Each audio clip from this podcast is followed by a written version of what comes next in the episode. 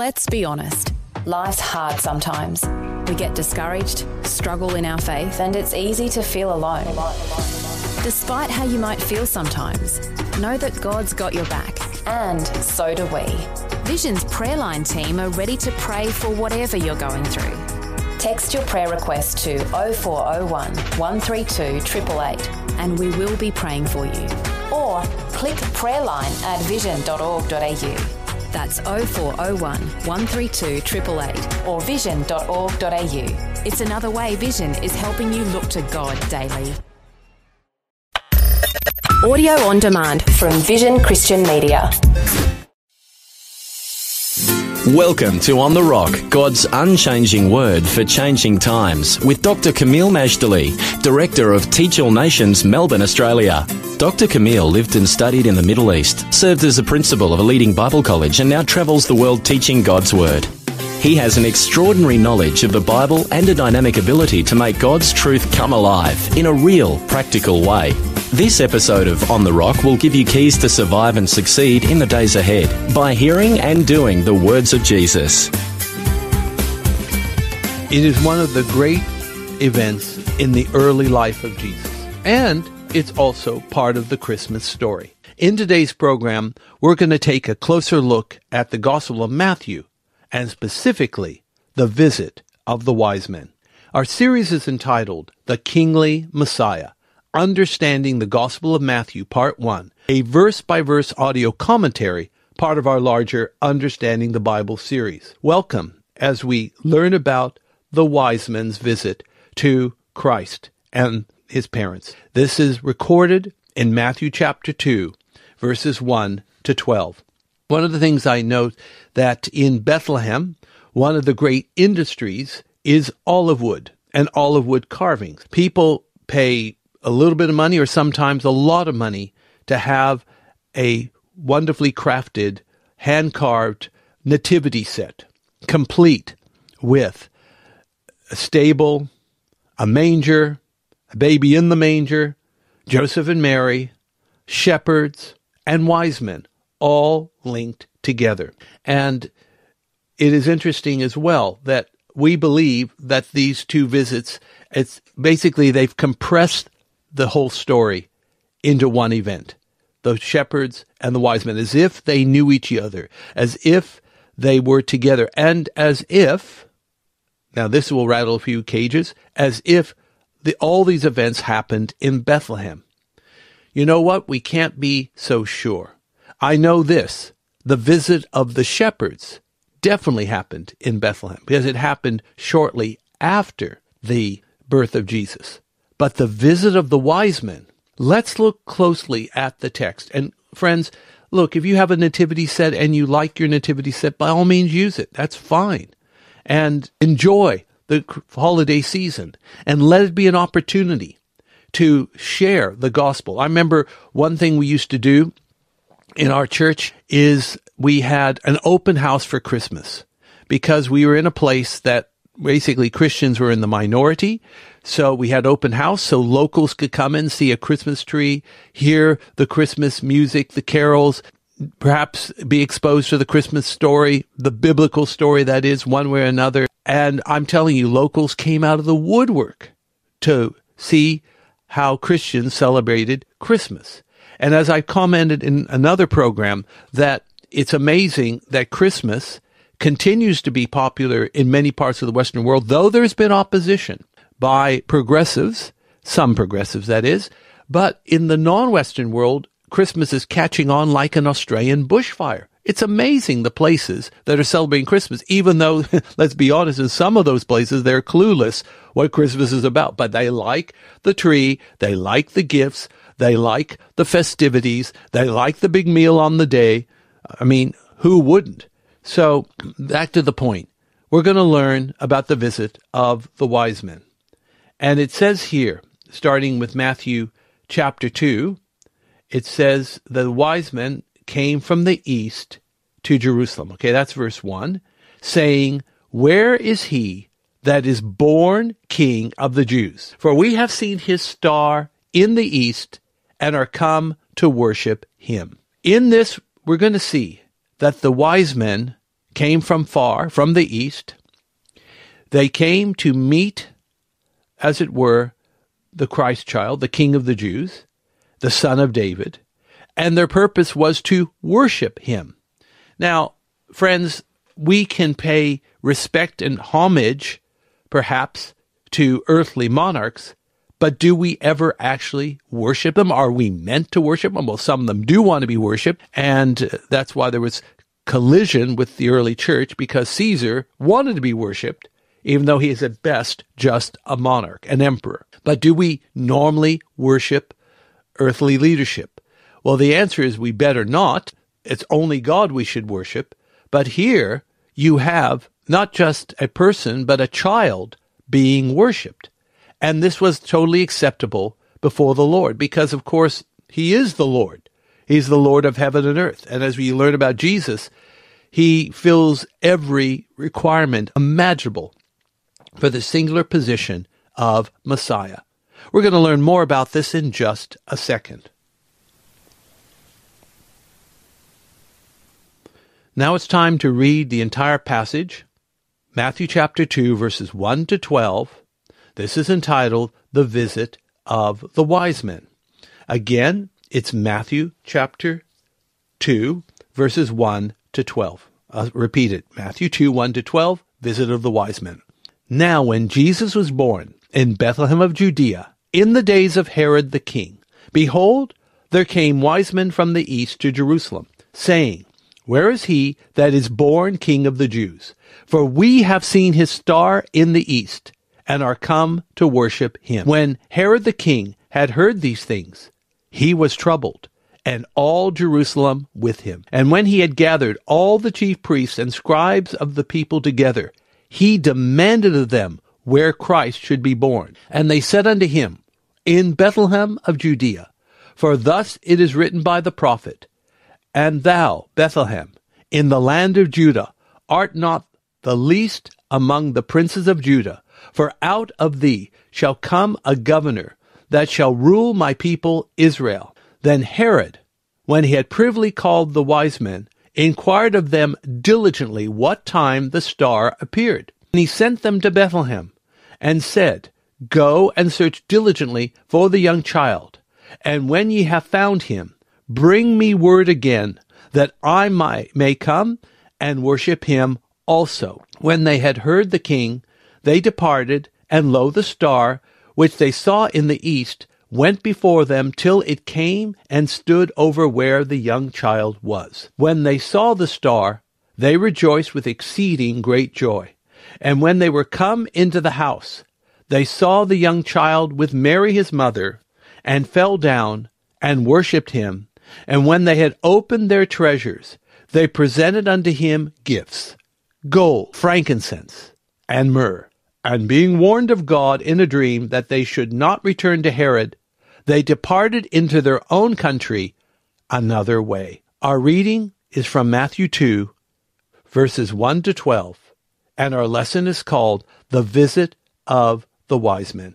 So far, here in the Gospel of Matthew, apart from having an extensive introduction and background, we learned about the genealogy of Jesus, linking him to David and Abraham, fulfilling two amazingly important covenants. We also read about how his birth came and how the angel of the Lord dealt with Joseph. And Joseph, a just man, a righteous man, obeyed the angel of the Lord, took Mary as wife, adopted Jesus, and gave him his name.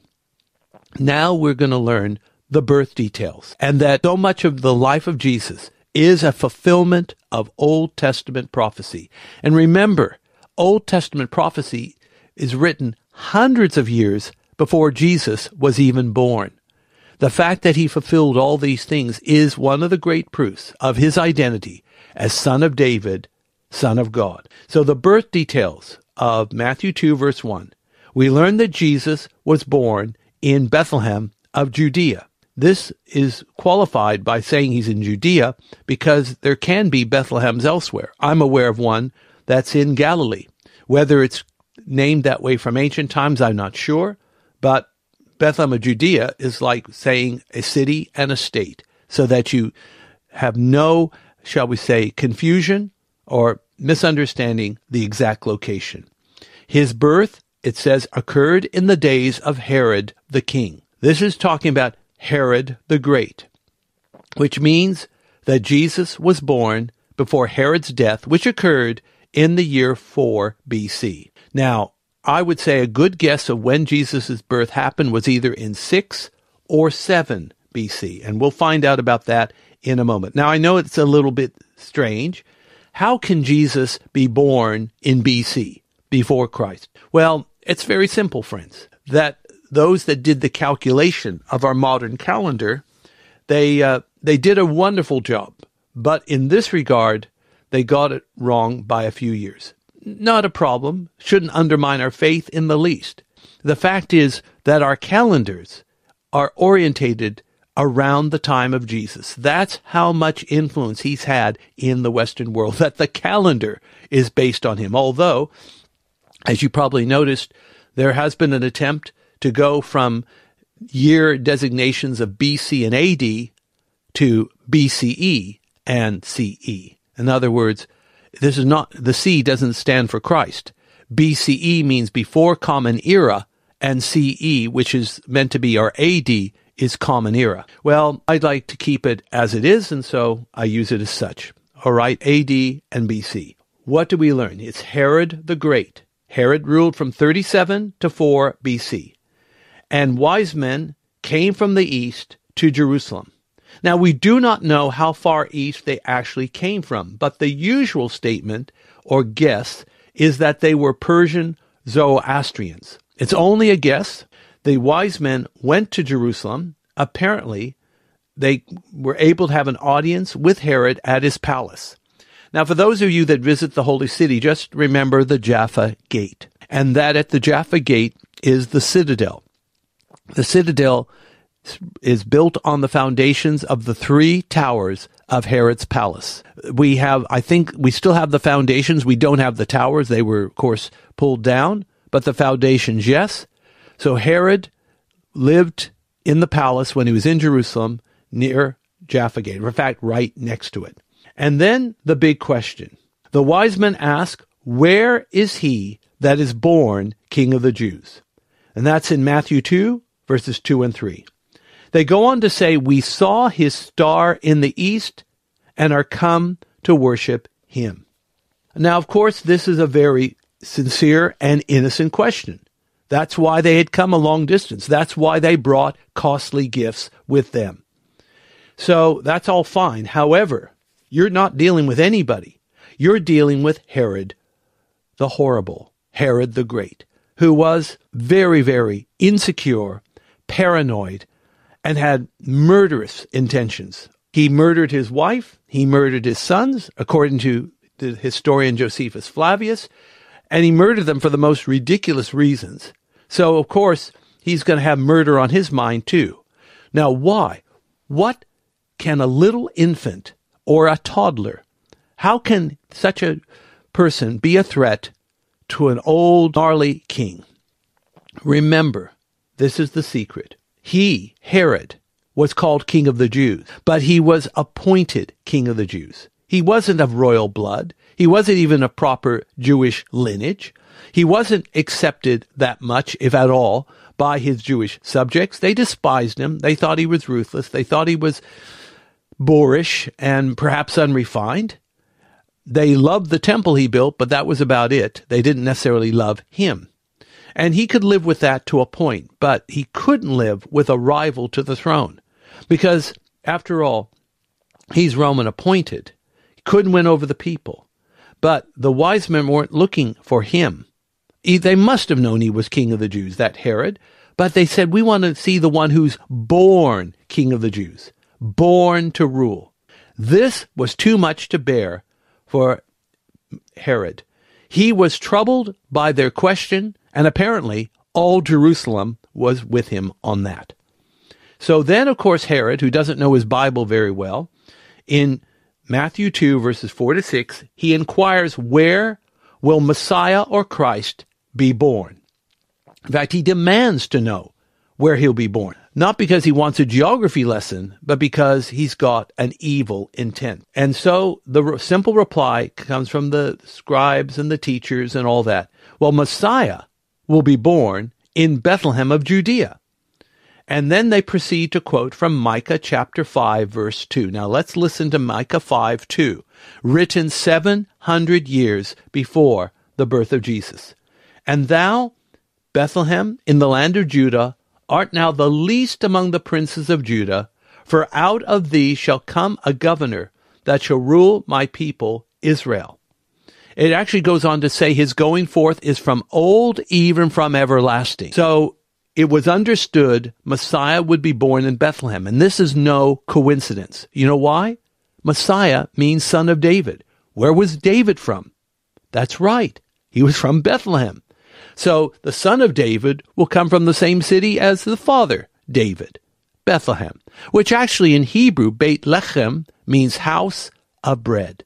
And Jesus says, I am the bread of life in John chapter 6. So it also says his going forth is from old, from everlasting. I believe this is actually speaking of his pre-existence, because he is the Logos, the Word of God, who was God, who put on flesh and dwelt among us, as per John chapter 1. So when did the star appear? Matthew 2:7. Herod privately asked the wise men, what time did this star appear in your country that has now led you to my country?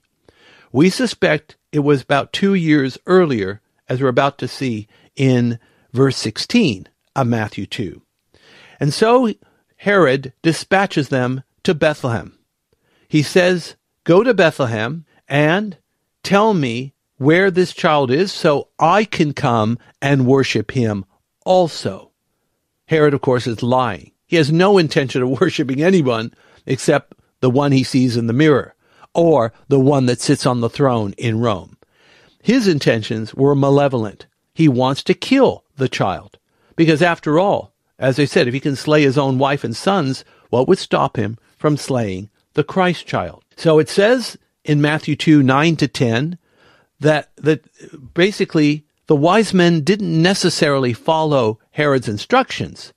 Their guide was the same star that appeared in their country and has led them all the way through. So it says they followed the star. And when they found where the star stood, which could be anywhere, by the way, the appearance of the star caused them to rejoice exceedingly. And of course they go into the house, Matthew 2:11, entering the house, which implies they may have gone to Nazareth, since Mary and Joseph did not have a house in Bethlehem, and nor did they have relatives in Bethlehem, apparently, to take them in during the time of the census and the birth of Jesus. There's no room in the inn. They met Mary, the mother of Jesus, and they worshiped the child, and then they brought out 3 gifts, gold, frankincense, and myrrh. The reason we say 3 wise men is because there's 3 gifts. But the Bible never says there are 3 wise men. We are only just surmising. Finally, Matthew 2, verse 12, a divine warning. God warned them in a dream not to return to Herod. So they went home another way. The suspense is going to build as we get into the next lesson. But our lesson here is called The Visit of the Wise Men. What is our lesson for life? Many prophecies were fulfilled by the advent of Jesus because he is the centerpiece of prophecy. Revelation 19:10, the testimony of Jesus is the spirit of prophecy. Remember to visit us at our Facebook page, Teach All Nations Education, and thank you for liking our page. Also go to our homepage to subscribe to the free monthly Issachar Teaching e-letter. We want to help you become future ready with value-added articles and content. And they include articles about the Bible, victorious Christian living, and current events in the light of God's Word. Let's pray. Heavenly Father, we thank you in Jesus' name for Matthew, for the story of the wise men, and we pray, Father, you will inspire us to look carefully at your Word and to remember that when we come to church, in our home, in our little altar place or our family altar, we are also to worship Jesus. And as we do, we honor you and we bring blessing to all. in his matchless name. Amen. Today's On the Rock was brought to you by Teach All Nations. If you would like more information about this ministry, to download podcasts, view our online store, attend special events, sign up for our teaching newsletter, make a donation to support this ministry, or to invite Dr. Camille to speak, log on to www.tan.org.au or write to us at Post Office Box 493, Mount Waverley 3149. Thanks for taking time to listen to this audio on demand from Vision Christian Media.